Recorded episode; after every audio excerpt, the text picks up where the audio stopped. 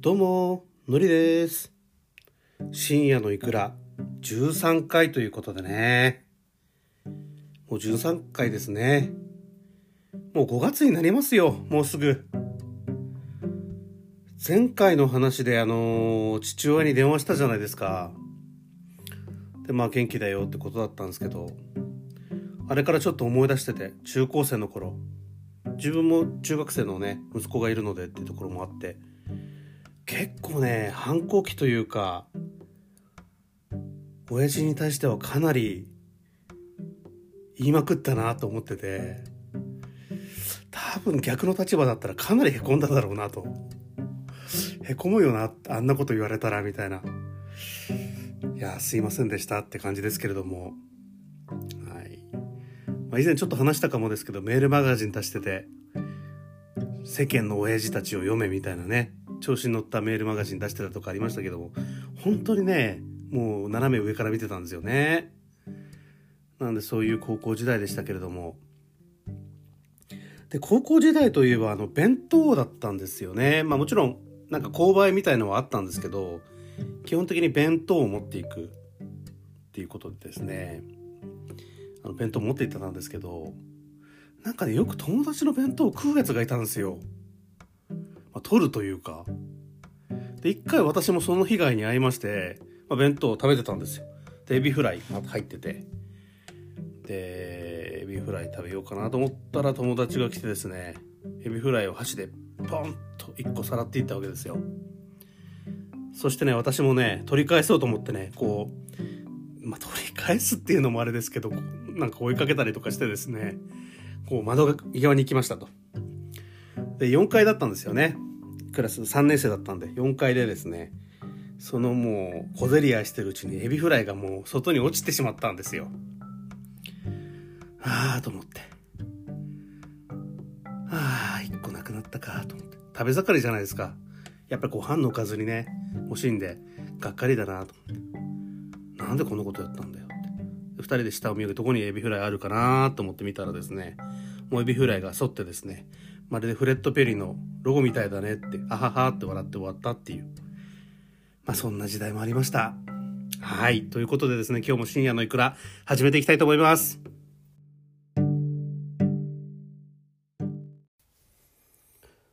いやーでもまあ40過ぎたら年取ったよなって感じで、もう高校時代からもう20年以上経ってるんですからね。まあそれは年も取るはずです。まあそれなりにそれはそれで楽しいんですけど、年取りましたよね。で、この前ね、テレビ見てて、あの、インタビュー受けてるじいさんがいたんですよ。まあコロナで、もうカラオケも行けねえと。カラオケぐらいもう我慢できな、できないと。もう行きたいんだと。ちゃんと対策もしてるし、もう歌を歌わなかったらもうストレスも溜まって、もう逆のなんかもう意味で不健康だから、私はもうカラオケは行くんだと。もう店はちゃんと対策してるから大丈夫だろうみたいな。いうインタビューだったんですよねじいさんが。70ぐらいの。で顔も出してて。まあそれはそれで別に非難するつもりないですまあインタビュー一人のまあコメントってことで捉えてるんですけどそれを見てね奥さんと話してたんですよ。まあこれよと。まあじいさんが喋ってるからまあ視覚的にじいさんだってわかるけどさ文字起こししてみんって。もう完全に中二病やんって。もう中学生のコメントだよなみたいな。文字起こししたらね。いや、でもそうなるんだよなって。少なかれ自分たちもそういう要素出てくるんだろうなって。まあ、気をつけなきゃいけないなっていう話で終わったんですよね。まあ多分そうなるんだろうなと。なりたくはないと思ってもね、やっぱり年取ってくると、まあ、いろんなものに無頓着になったりとか、鈍感になったりするんでしょうね。子供時代に戻るって言いますけど。それを非難してるわけじゃないんですけど、まあそういう、まあ、年取るといろいろあるよなと思ってて。で、インタビューもね、なんか顔出してさ、僕街頭インタビューって、今なんか再配信されたりするじゃないですか、YouTube で面白い人とかだったら。だから子供にはね、言ってるんですよ。まずは友達には親切にする、大切にするっていうところだって迷惑をかけちゃいけないってまあみんな言うと思うんですけど、うちはね、テレビの街頭インタビューだけは絶対出るなよと。絶対受けるなと。もう何があるか分かんねえからなと。っていうのを言ってますね。あれ結構リスキーですよね。結構ホイホイホイホイさ、インタビュー受けて、もう向こうからしたらね、もう社会的責任とかいう顔してるんですけどね、もう特段でゲットだぜとかって思ってるんで、うん、子供たちにこう街頭インタビューを受けさせるっていうのはね、ちょっとリスキーかなと思って。今はね、何でも再発信できる時代なんで、そう捉えました。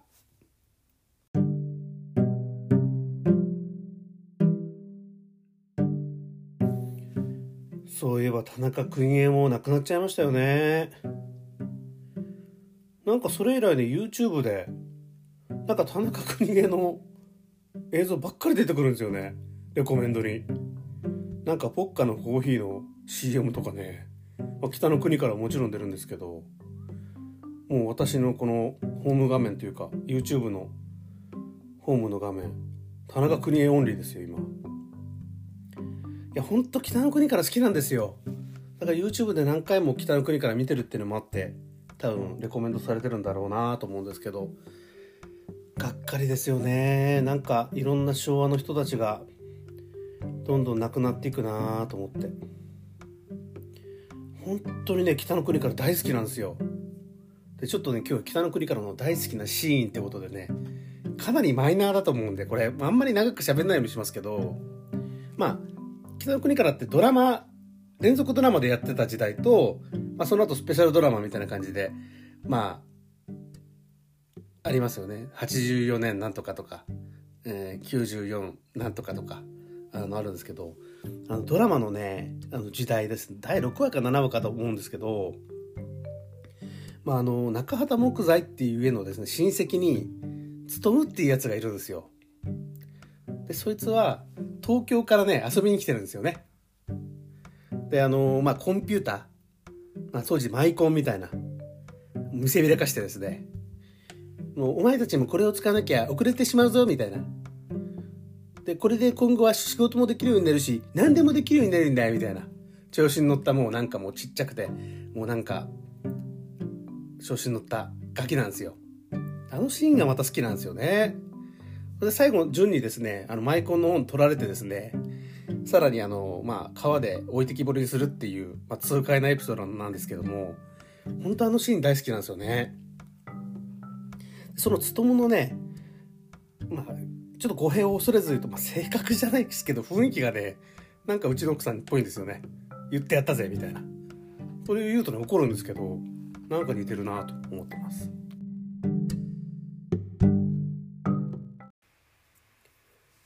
そんなわけで今日収録してる家から来週ですね新しい新居に移転なんですよね。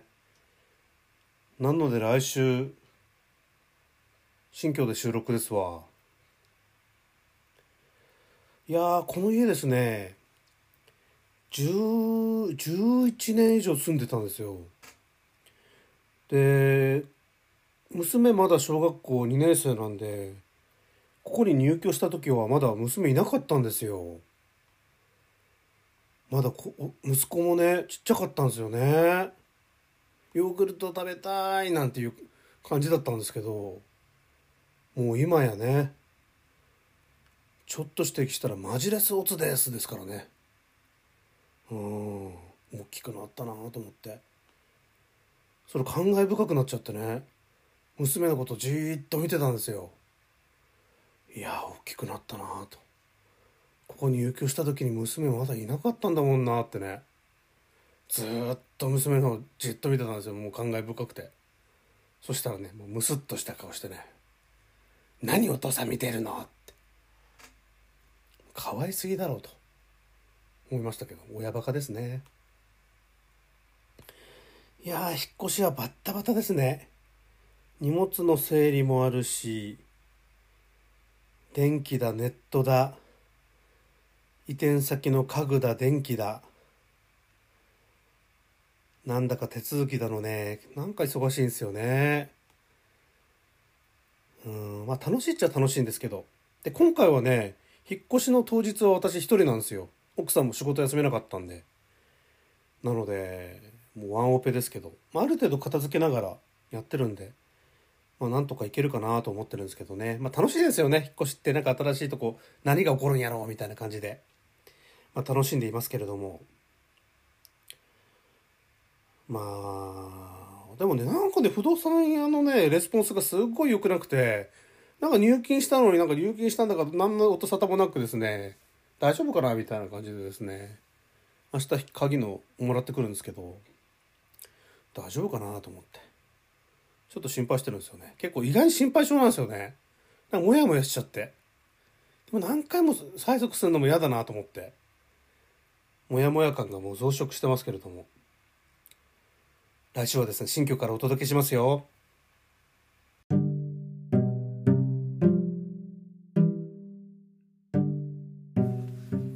で、今いろいろまあ家電とか見たりしてるんですよね。でね、ロボット掃除機なんていらねえだろうと思ってたんですよ。で、家電量販店とかで見て、あの、ロボロックっていうね、ロボロックス、ロボロック 6MAXV ってやつかな？があってめちゃめちゃ良さそうなんですよね。でカメラが二眼カメラで、まあ、物の認識もねすごいいいらしいんですよでなんかねワンちゃんのうんちとかも認識してこれうんちですっていうふうにうんちの吸い込みしなかったりとか。もう部屋のマッピングもね自動にしてくれるらしくて。いやこれいいなと思って。欲しいなみたいな。で YouTube なんかでも結構レビューが動画上がってるんですけど結構障害物とかもねめちゃめちゃ避けててやっぱ二眼カメラですよね。でめちゃめちゃいいらしいですよ。買ってないんですけどね。で、まあ、8万か9万ぐらい高いんですよね、まあ、掃除機に8万かみたいな。感じするんですけどね。なんか便利そうだしアプリとの親和性も良さそうだし。なんかヤマダ電機でしか売ってないみたいな感じなんですけどね。ロボロックっていうシリーズなんですけどあのー、ルンバとかはねよく聞くけどあロボロックって聞いたことないなみたいな感じだったんですけど結構評判よくって。もしよかったら皆さんちょっと見てみたらいかがでしょうか？欲しくなりますよ絶対。見てたら。特にワンちゃんとか飼ってる方だったら結構うんちのワンちゃんのうんち吸い取っちゃったりするらしいんでそれがないらしいんですよ。ワンちゃんのうんちですよってちゃんとねマッピングしてくれるらしいんで。すげえなと思って。ちょっとなんかチョコレートかなんかでうんち作って置いときたいなってちょっと思っちゃいますけどね。うんそういうテクノロジー進化してるよなと思って。確か中国のメーカーですね。最近あんまり日本のメーカーでなんかそういう画期的なの出てこないですよね。なんか危惧してますよ。作れるはずなのに。うん。でもなんかすごく良さそうなのでおすすめだと思ってます。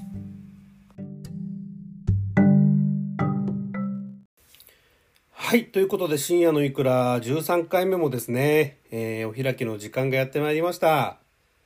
聞いていただいてありがとうございました。ツイッターのねフォロワーもちょっと増えてきましたよ。嬉しいありがとうございます。なんか鍵垢の方でもいらし、フォローされてる方もいらっしゃるんで、それはね、私からフォローしない、あの、しないで、あの、まあ、公開赤の方はちょっとフォローしようかなと思ってるんですけど、あの、あれだと思うんでね、えー、ございますけれども、まあ、次回もですね、ちょっと引っ越しにまつわる話題とか、なんか話題があればですね、えー、お知らせしたいなと思ってます。なんか忙しいとやっぱり脳のリソースが枯渇するのか、まあ、おっさんなの、なんだからかわかんないですけども、なんか話題がね、枯渇してるんですよ。なのでちょっと、あのー、話題をですね、あのー、考えておきますから、また来週もですね、楽しみにしていただければなと思ってます。ちょっとね、全国的にコロナも増えてきてるので心配ですけれども、皆さん体に気をつけてですね、やっぱり体は栄養からですから、栄養と睡眠、えー、大事ですんでね、えー、いい週末をお過ごしください。それではまた次回お会いいたしましょう。ありがとうございました。